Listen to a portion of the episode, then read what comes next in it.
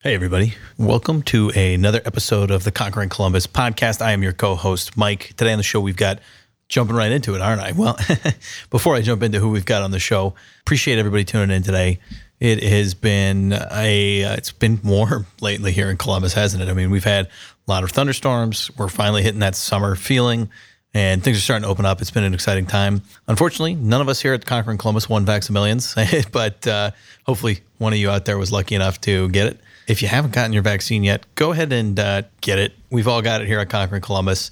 Really want to just protect everybody around us and continue to. We want to stay open, right? We want to keep going. We want to stay open, and uh, getting vaccinated is the best way to do that. So, but today on the show, we've got Rick Sneid and Polly Clavijo joining us. And uh, Rick and Polly are from Revolution Group. Rick's the CEO over there, co-founder, and Polly is a co-founder as well as the VP and director of Salesforce Services. And uh, it was a great time talking with Rick and Polly. They've done a lot, you know, since starting in 1995. They've uh, built a consulting firm and, and taken it from, you know, something that is really technology focused and expanded and continued to grow over time. And you can really tell there's a lot of trust there and that, that that core founding team had a lot of trust in each other because they've built it into something really special and they love helping local companies so i hope you enjoy the conversation with rick and polly we'll be right back This is Conquering Columbus.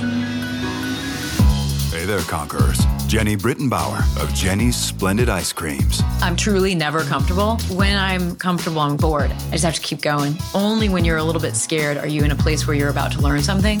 We're explorers, and explorers are making discoveries because they are going places where people haven't before. Urban Meyer. There's one guarantee in this world, and that's hard work will be rewarded. And hard work, you have to embrace discomfort. I love how you said that. Live uncomfortably. Donato's Jane Abel. We have a umbrella idea of agape capitalism, which is about doing business and doing it with love and giving back to the community. And I believe in our products, but more importantly, I believe in our people. Pelotonia CEO Doug Ulman. There's this genuine pride for things that were born and raised in Columbus, and that's awesome. At the same time, there's this beautiful Midwest humility. People don't necessarily care about who gets credit. Cameron Mitchell of Cameron Mitchell Restaurants. One of our goals is to be better today than we were yesterday and better tomorrow than we are today. And that goal stays the same 24 7, 365. This is Conquering Columbus. Hey everybody welcome to another episode of the conquering columbus podcast i am your co-host mike and today i'm joined by josh in the booth josh what's going on Not much, man. I am recovering from my my first shot of Moderna, Moderna, however you pronounce it, from not yesterday but the day before, and uh, I finally feel like I'm I'm going to live. I was questioning it for a hot minute, and I'm I'm on the road to recovery. So if I sound tired, it's because I'm usually tired on this podcast. But Right. now I actually have a legitimate reason. yeah it. well there you go well it's good that you got your vaccine you can get in on the vax-a-millions uh, lottery that's going on and that is the craziest thing i've ever heard but you know they're giving Tell, away tell me how that works because that is actually very Columbus relevant. So you just you get a you have to vaccine. sign up. So there's a website. I think it's called Vax-A-Million. Uh, hold on, let me double check the website so everybody can find it. It's ohiolottery.com backslash campaigns backslash Vax-A-Million. So yeah, there's ohiovaxamillion.com. That's where you got to go. And if you sign up there and you've had at least your first vaccine, you'll be entered to win a chance. You get a chance at a million dollars. It'll be every week, every Tuesday, I think it is, for like five weeks. So there's five drawings for a million dollars. So they're gonna give away five million dollars. Yeah, and if you're a student, if you're younger than, if you're not an adult, if you're 18 or yo- if you're younger than 18, you can actually sign up for a separate lottery that gives away a scholarship, full ride scholarship for college, four years. I still have student loans. Maybe I can reverse I don't sign think up. I don't think you can reverse sign up, but that's completely separate. Yeah, so if you're vaccinated, go sign up. If you're not vaccinated, what are you doing? Go get vaccinated. With that, I think that's a good time to uh, introduce our guests for the show today, and that is Rick Sneid and Polly Clavijo. And Rick and Polly are joining us from Revolution Group, where Rick is a co-founder and serves as CEO, and Polly is a co-founder as well. And she serves as VP and Director of Salesforce Services. And started in 1995, Revolution Group is a consulting firm dedicated to helping small and mid-sized businesses better use technology to improve business processes and achieve the competitive advantage that good technology can unlock. And we're really excited to talk today with Rick and Polly about how exactly Revolution Group goes about doing that, the story of Revolution Group, and more. Welcome to Conquering Columbus. Thanks for having Thanks, us, Mike. Mike. Yeah, Rick Polly, it's great to have you here and appreciate you coming down from Westerville to uh, join us here in the Grandview uh, recording location. Beautiful day. We made it down here. We're both uh, fully vaccinated. Yeah. To your earlier comments, so we're happy about that. Which, which ones did you choose to do? The Moderna one. Moderna. So I actually did my Moderna in Westerville too. Must be a big Westerville thing. Did you do Moderna as well? No, mine was Pfizer. Pfizer's the way to go. Yeah. I yeah. had the Pfizer one, and it was uh, quite a bit uh, easier on the on the body. I didn't I didn't have nearly any symptoms. So, I had almost none. yeah, None at all. I had zero on the first shot. Second one was a little worse. So yeah, they have that correlation Good on luck, whether, Josh. whether you've had it or not. No, I, I think I'm supposed to be better on the second. Uh, and if, if I'm not, then just don't tell me, lie to me about it because I, how I won't show up otherwise. But I think because I had it, I'm supposed to the wor- the first is supposed to be the worst, and Yeah, second one should be good. So that's what I've heard. But obviously, I mean, they, they can tell your voices, listeners can, because of Rick and Polly. Obviously, Rick, you were talking first, Polly's talking second. Um, and we're normally started just talking about background on uh, kind of a high level milestone. Some people even talk about, you know, where they grew up and, and how their path progressed. But where do you go from and how does your career evolve? Maybe each one of you want to take a turn at giving us some background on that. Sure. I've came to this role from kind of a, a weird path, but just always been interested in technology and um, always always knew that I wanted to be a part of a consulting group that was out helping businesses to enjoy what technology can do for you.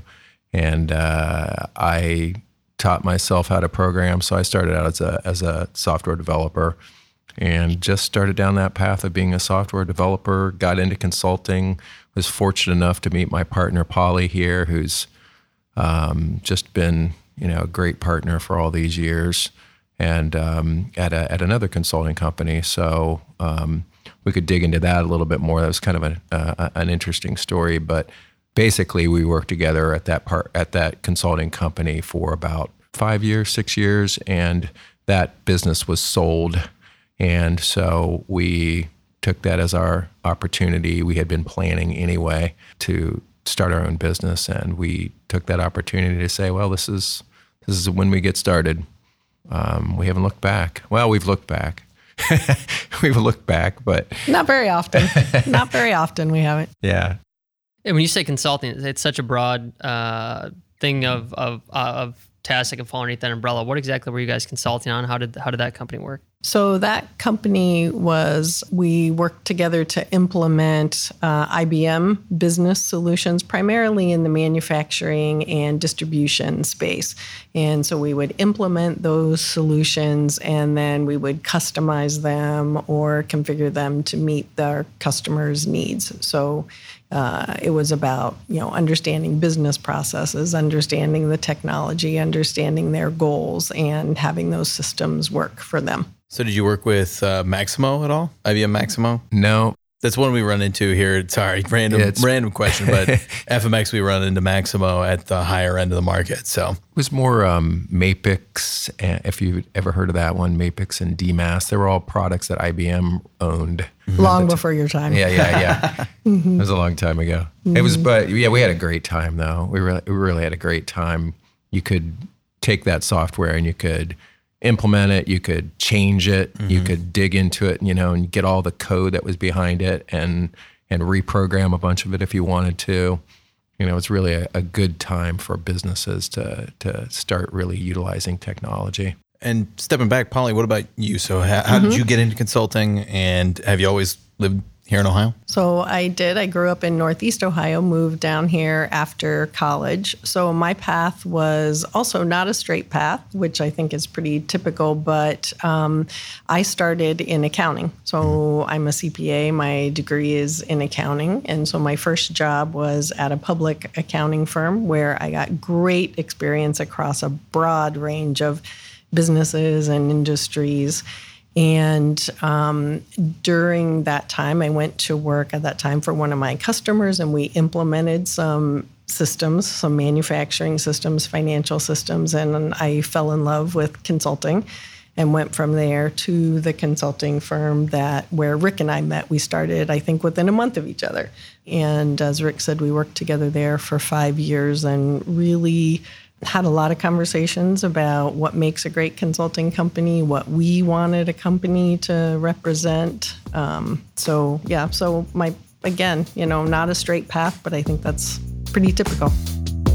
Our sponsor is Waveform Music Group. Andy and Carlin have been working with us to take the production of Conquering Columbus to the next level, and Josh and I cannot be happier with the results.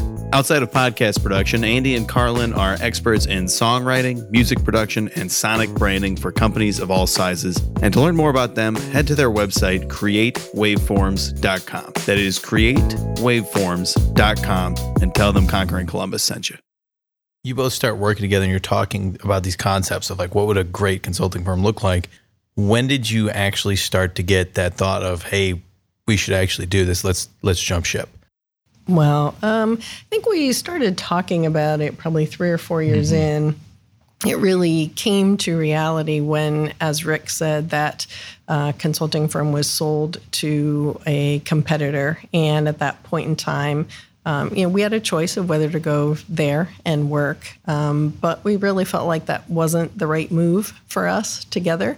Uh, and so, as Rick said, that opportunity just presented itself. The door opened, and so we started Revolution Group. Rick actually started first, um, and then very shortly after that, we kind of joined and incorporated. Very shortly after that, we started with one customer and added another when I joined and just continued to grow from there. Yeah, we had uh, when we had enough work that we could employ somebody. Mm-hmm. Right. That's when we joined forces. So, what was it you both wanted to take away that you felt? I don't want to say wasn't getting done right because I don't want to talk bad about other consulting industries, but what was it that you felt needed to be different about the way consulting was being done? I think the way consulting was was being presented at that time was um, really more uh, about pushing uh, a particular product and um, you know a particular software package, and we really felt that for companies to maximize the promise that you know this technology had for them. They really needed someone who understood their business and could take that technology and help them with that technology and maybe modify that technology to help them you know really uh, get the value out of it. Because it was expensive. I mean it's still expensive now. And you know we um, we just really felt that in particular the company that that bought our old company we met their founders and all and you know good people and all but just different values you know you know really about the the hardware sales and the software sales not about solving people's problems. Okay. So as you begin to scale the company and you think about all right we got more work than we can handle we got to bring in additional people did a lot of thought go into you know what are the right roles to bring people on at and, and when and where? Or was it more just hey like if we can find good talent we'll bring them on and everything just really scaled organically. Well if you can imagine it's hard you know to imagine back this far maybe but um, there was a time when you know there was really uh, you know a programming language that was you know the most popular and that's not exactly true but in this particular you know, IBM series that we that we specialized in there was really one language right? And um, that was easy and that along those lines. So we knew exactly what skill set we wanted in terms of programming language. We just needed to figure out if they were a good culture fit for us if they were you know had the same kind of drive and and and desire to help the customers. And typically we would find people and we would bring them on board even if we didn't have work knowing that they were that kind of a quality person in the early years we we mostly worked ourselves to the max and then found somebody you know to, to mm-hmm. help yeah and i think one thing that's a little different again as rick says this was many years ago so um, in current in current philosophies, people talk a lot about company culture and what how important that is, and but it wasn't as popular um, mm-hmm. back then. But it has always been a big deal for us. And when you right. ask about what were the kinds of things we talked about wanting in a really great consulting firm, we started talking about that right from the beginning that we wanted employees, as Rick said, that shared our values, that shared our goals for what it meant to provide good customer service. And I know that sounds very cliche these days, but it didn't back then. Mm-hmm. It wasn't back then. So 26 years, if I'm doing my math right, or mm-hmm. 26 years is yep. a tremendous amount of time, really, for business for one to even stay alive that long. So as you look over the course of that lifespan, like what what are the major milestones, the ups and downs that really stick out to you? And curious to hear about both the the ups and the downs. Some people uh, they'll focus on one or the other. You know, as as you look through there, what is uh, most vivid in your memory? The highlight reel, huh? the highlight reel with the the the low light reel. Yeah. Yeah. Um, well, I can start there. The um, you know, first of all, um, the the I tell everyone the reason why we're still here is because Polly's my partner. You know, she's been, you know, I've always been a, you know, kind of the the dreamer person of the relationship, right? And Polly's been the rock of Gibraltar and making sure that the finances stayed straight. And uh, so I've always been able to count on her as a financial partner, in addition to a very ethical partner.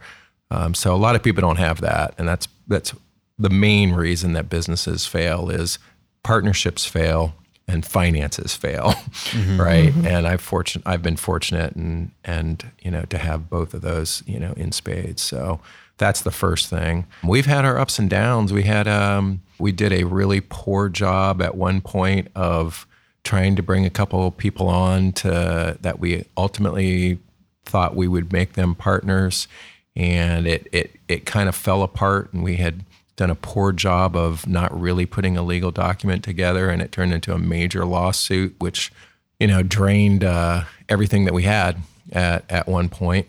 And uh, you know but we just kept working and climbing and we've been really fortunate to have uh, to find good people all the way along the way that have that are a lot of them are still with us. We've got a, a number of people that have been with us for 10 15 years you know and that's been an, a big part of our success Yeah, I would reiterate that. And, you know, Rick always makes the comment about us being partners, but it really takes both of us. And, you know, I am just as complimentary. We need, um, we need the vision, and Rick is great at that vision.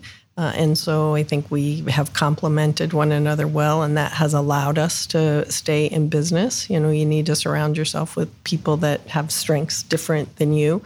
Um, you know, Rick pointed out one of the low points and some of the high points for us are you know for me it's when we have employees that recommend other employees and this happens all the time that they'll say this is an amazing place to work. You need to come work here. You know those are highlights. When we have customers that recommend us to other prospects because they say these people have your back and they will make sure that you have the best solutions possible. So, again, those are just maybe not concrete highlights, but those are the things that keep us going day in and day out and say and affirm the fact that we're doing things in the right way.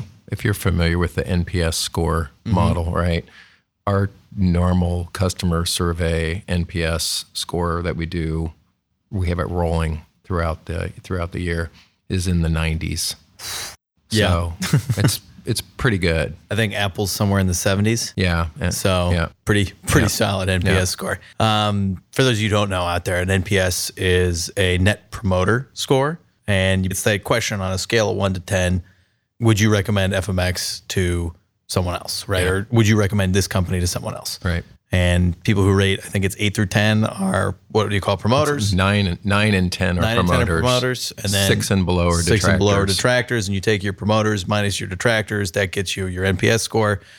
So nineties hot. So the worst the worst score is a negative 100. right, The best score negative is a 100%, like positive 100 100. percent detractors. Yeah. Whereas 100 is 100 percent promoters. So 90 is a very good score. I want to take a moment to talk about what's going on today with Revolution Group, but I have one last question on kind of the past and the growth. So 26 years, a lot has changed from one coding language to quite a few today, and scaling of the team and all of these things that had to change, right? You had to, so obviously you had to keep a pace of technology. You had to bring on new team members. You had to scale the team, scale, but continue to provide the same service and the culture.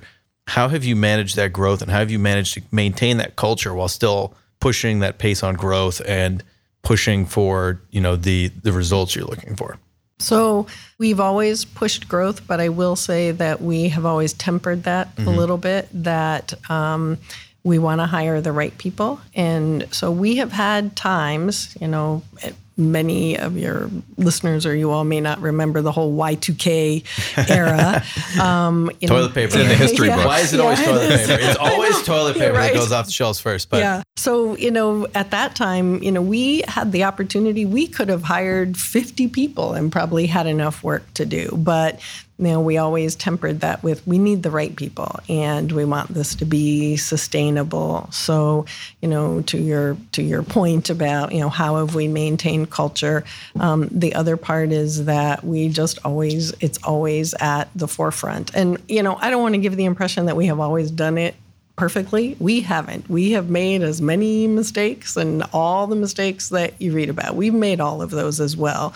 Um, but we learn from them and we don't make too many of them. We, we learn pretty quickly. The fatal ones. right. But, you know, we keep that stuff at the, at the, forefront mm-hmm. as we're growing and you know as rick said we we try to pay attention to finances and really make sure that we can sustain what we're doing So one thing I think that we've done well throughout time, for better or worse, I suppose, is we've always had close to an open book policy of how the company's doing. So we've had for the entire company's life, we've had regular.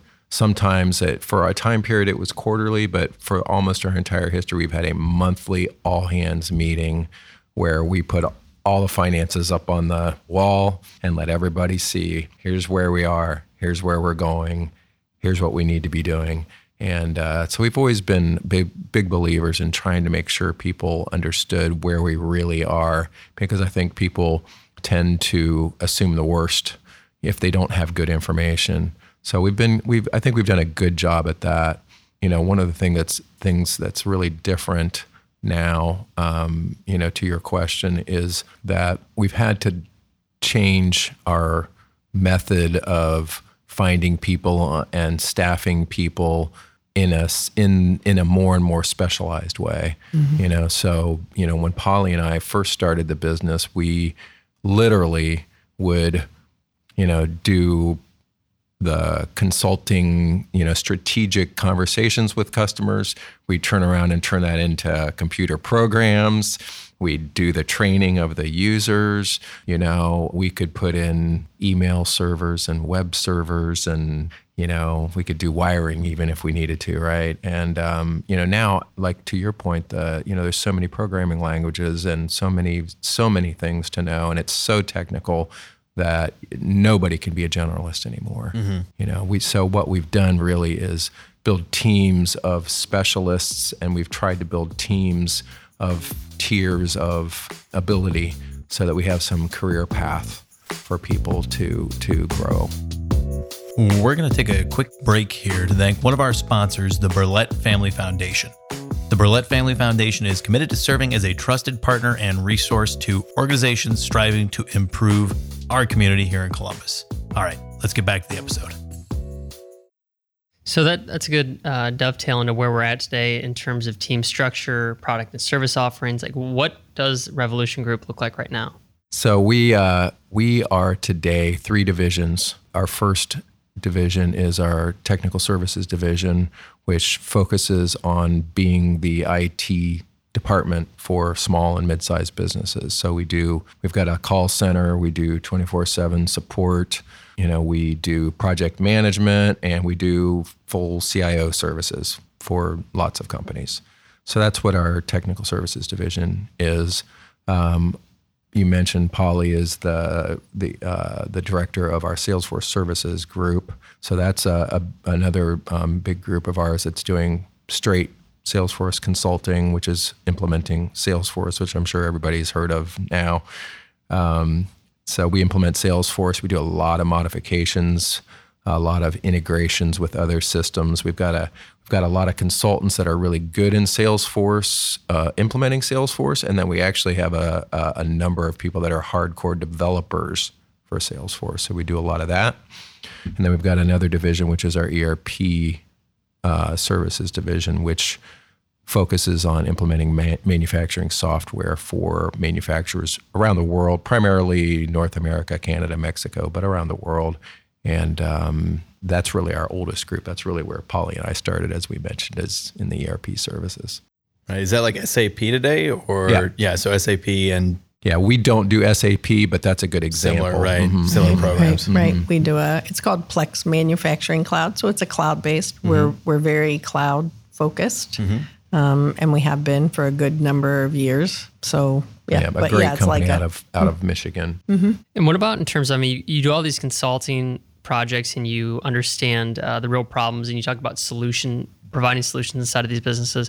Have you ever thought about developing any of your own software products or, or really putting something out there that's, that's Revolution Group created and branded? So we have, and in particular in the Salesforce group, we do have some products, and uh, the Salesforce ecosystem makes it easier than some other spaces to actually develop some of those add-ons. You know, the nice part about Salesforce is that they are very innovative and they are they continually are upgrading, but there are some niche products. And so we actually have several in the works right now that we're talking about developing and that gets easier and easier as we grow and as Rick said as we have you know a few more specialists where we can focus some time on developing those products. It takes a little bit different skill to actually develop a product and manage a product and support a product uh, through that entire life cycle than it does to implement and modify. And so we're trying to build our muscles there and maybe start you know with it just a couple different packages. So We've built a number of custom solutions for customers that, in some cases, we have turned around and commercialized them. But as you guys know, there's a lot of extra work that goes into trying to make a package something that more than one company can use, right? It- it- the flexibility that you have to build in is exponential, really, you know, in, in the workload. So we do have a number of them in the works right now. And we've got a couple that are that we also offer that aren't that are that are kind of specific solutions to. Right. And we actually do have uh, two products in that manufacturing ERP space, again, you know, that fill a particular niche and a need um, in that space. So we do have products there. So, all the businesses that you guys work with, are there any commonalities, and maybe it's in certain pockets or groups amongst the companies that you notice like like a gap in, in their technological uh, position today versus where they're trying to get to, and has COVID affected that at all? Like, um, what insights do you guys get from being hands on in these very interesting areas of the business? Yeah, we could go for a couple hours on this topic probably. In a broad sense, the biggest gap I would say is that companies are currently, you know, have been consuming lots and lots of different software applications and different ways of doing things and they don't have a good comprehensive solution of how to run the business and they don't have a good suite of products that are well integrated that you know to enable their collaboration between teams and communication with customers and data you know uh, sharing with customers and et cetera et cetera. So there's a big gap i think in you know what i mentioned as erp kind of solutions right? Of people having a comprehensive solution to run the business. There's a big gap in collaboration you know some young startup companies, I think, probably do a pretty good job with collaboration using Slack or something like that. But you know, the majority of businesses that are that we see are really just starting to dip their toes into collaboration tools and project management tools and those. And then again, you start having these kind of silos of applications and silos of data.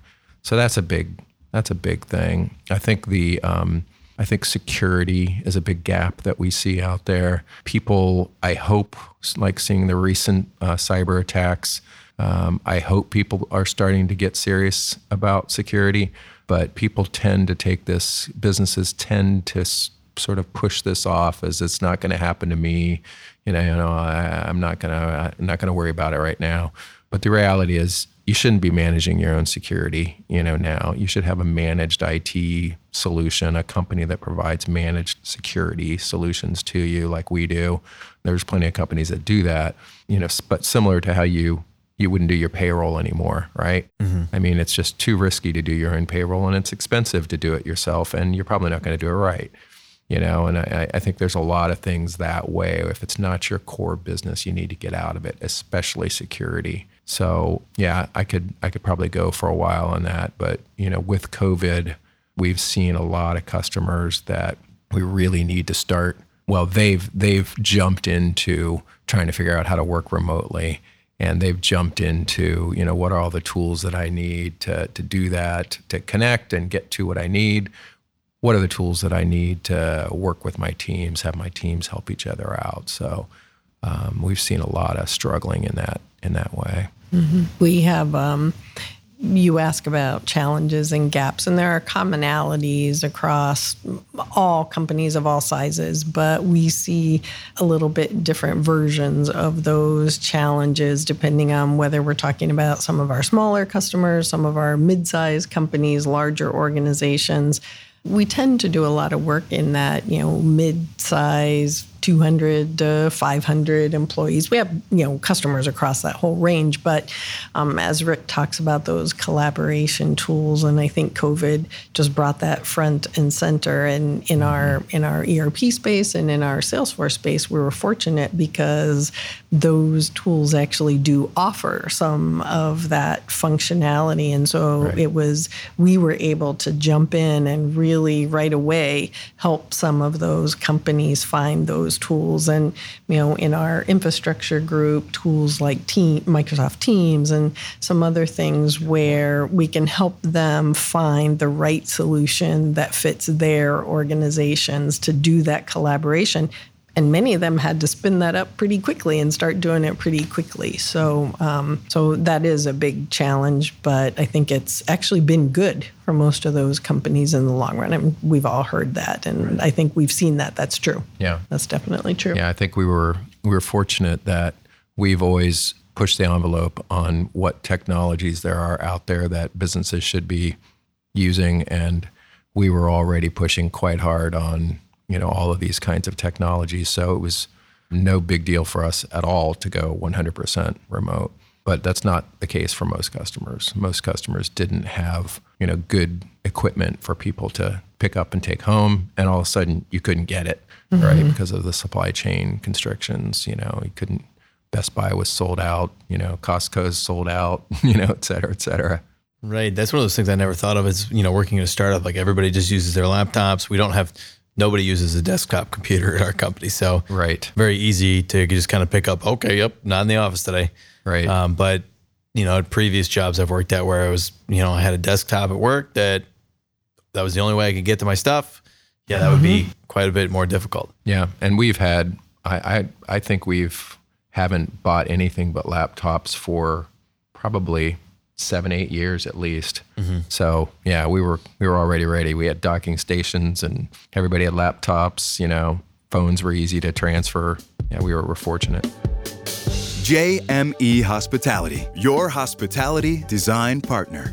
JME Hospitality works with food service facility owners, operators, and development pros to improve the overall efficiency of customer experience and the profitability of customer operations. JME has been consulting in the hospitality operations space for over 45 years providing solutions for schools and universities, healthcare institutions, hotels, resorts, and more. They also have extensive experience working within the design, construction, and manufacturing sectors. JME specializes in helping with a variety of different problems, including the COVID effect, redesigning the customer experience to protect their clients and the public during the pandemic. JME is passionate about serving the community you live in.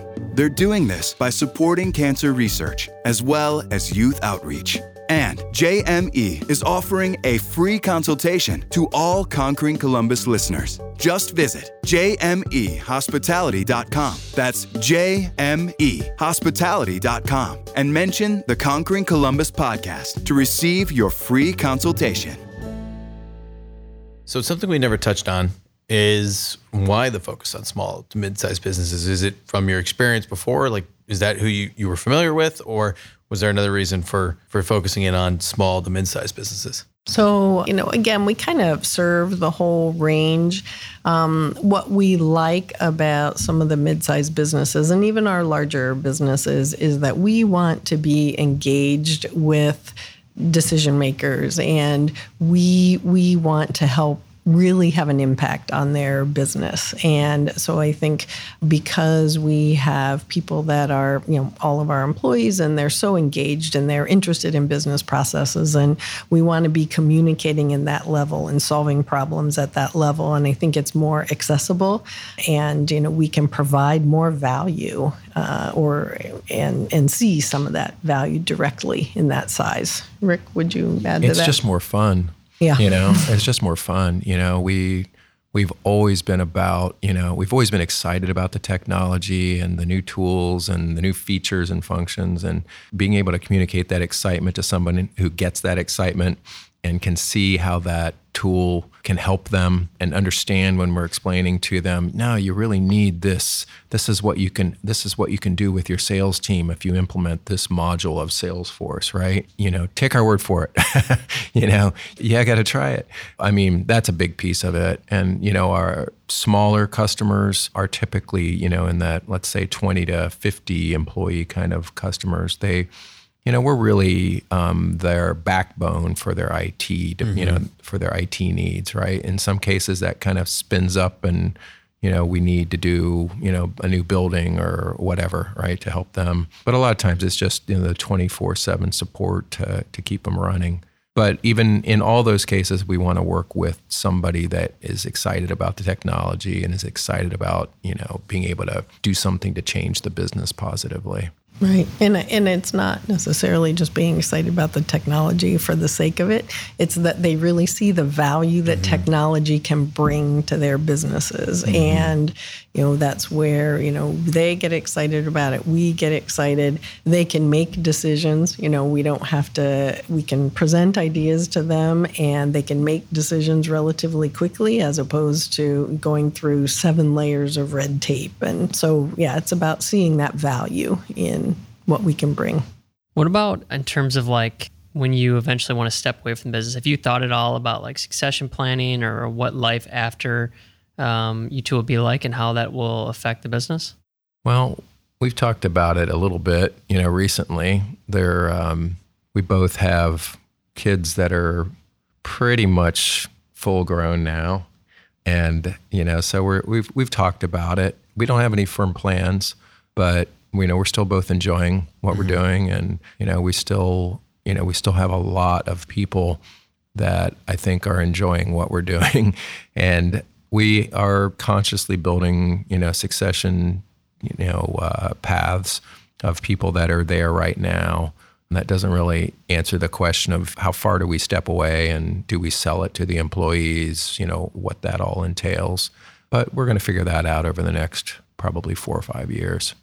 I would say we are. Where we are making conscious choices is regardless, you know, as our rules need to change, you know, you just don't flip a switch at that point in time. So mm-hmm. we are, as Rick said, we're making conscious choices about building leaders within our organization. And we've always done that, but we're growing. And so it makes it a lot easier to talk to people about that and make some um, more conscious choices around that. Yeah you know, good people are always going to be interested in growing and taking on more and more leadership positions. So we have a we've got a number of people that I think are interested in moving into higher and higher positions.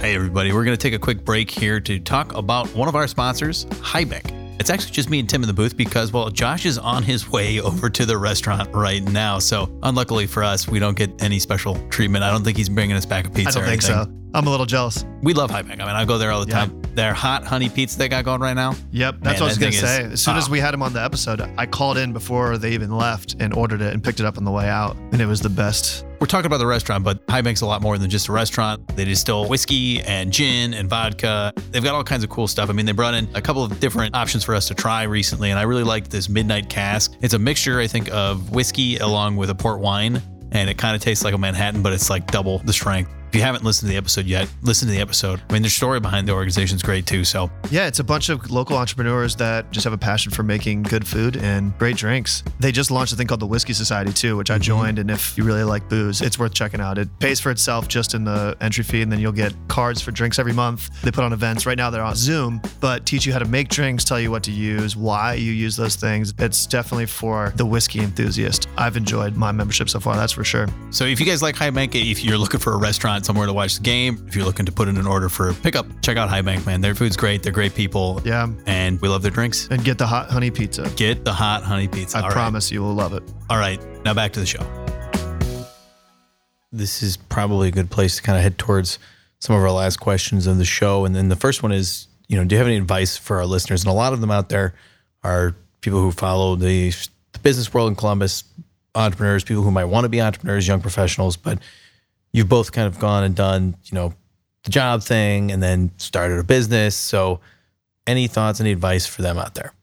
Mine is I pretty much always give the same short and sweet advice to entrepreneurs. Cash is queen and culture matters. Um, and, you know, it's easy to say those things. It's much harder to live them. But as an entrepreneur, we've talked about it. You know, we really do have to um, manage cash flow and um, be conscious of that. Uh, and then also, culture just makes such a difference. Um, it makes a difference in the kind of people that you have and the customer service you can provide. And it makes a difference in how much fun you have in your own business Right. um, with working with the kind of people that you want to work with. So, Right. You know, depending on what your ultimate goal is, the advice that I would give, especially entrepreneurs, but really anybody, is find a good mentor. You know, I didn't do a good job of that when I was younger. I thought I was, you know, I guess I thought I was smart enough that I didn't need one, or I don't know if we were just working, you know, so many hours, I didn't think about that. But if I could do it over again, I'd find a, a good mentor early on. I would also, especially for um, people that are that actually are startups and starting new businesses there's lots of good resources for that. I'm very involved in the entrepreneurs organization here in columbus and there's different levels of that. There's a startup level and there's a more mature business level of that. Um, you should belong to some kind of peer business peer group that can help you grow both in your business operations and in your leadership development, your own personal leadership development, and then of course that flows down to your your team as you build your team. So um, I, I I can't recommend that highly enough. And our last question of the show is uh, centered around the theme here on Conquering Columbus, and that is live uncomfortably. And without telling you both why we chose that particular phrase for a show about entrepreneurs and business owners, what do you think of when you hear it? How does it apply to your lives and careers? Well, you know, I think when I hear it, I think about first of all personally how I how I live, which has been pretty uncomfortable. you know, we've we've uh, we've pushed really hard, you know, and I've pushed really hard personally. I, I believe in pushing myself physically, you know, really hard, and I believe that um, pushing yourself mentally, you know, intellectually really hard is super important. I just think that that underpins, you know, how you see the world and how you see challenges in the world. I've been fortunate, as I said earlier here, that you know to have Polly as you know someone who can take my crazy ideas and not not let us go completely underwater and be passionate about the idea right along with me. But you have to be able to take risks, you know, and you have to be able to. Polly and I have said this from the very beginning our philosophy is not ready, aim, aim, aim. Our philosophy is ready, fire, aim sometimes, right? Right. And you know, we just we just believe that, you know, if you keep the scrappy startup kind of mentality of we're just going to figure it out, we're going to keep going, we're not going to overanalyze it, you're always going to be a little uncomfortable in that way. But I think that kind of uncomfortableness is is positive and I think that's I think that's how we've done well.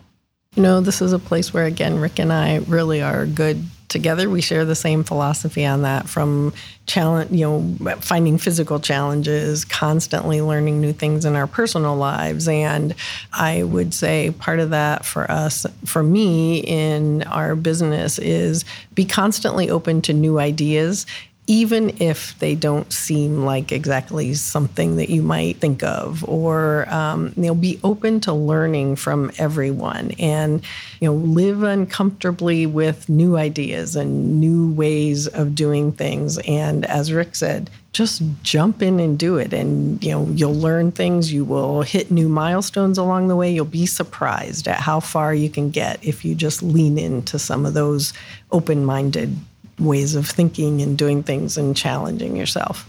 Great answers. And both of you, thanks so much for joining us. Rick, Polly, it's been great having you on the show. We appreciate you taking the time to come down here and chat with us. All right. Thanks. Thank Mike. you thanks, for having Josh. us. Conquerors, thanks so much for tuning in. If you enjoyed that interview, you want to hear more just like it every week, go ahead and hit that subscribe button. We release our episodes every Monday.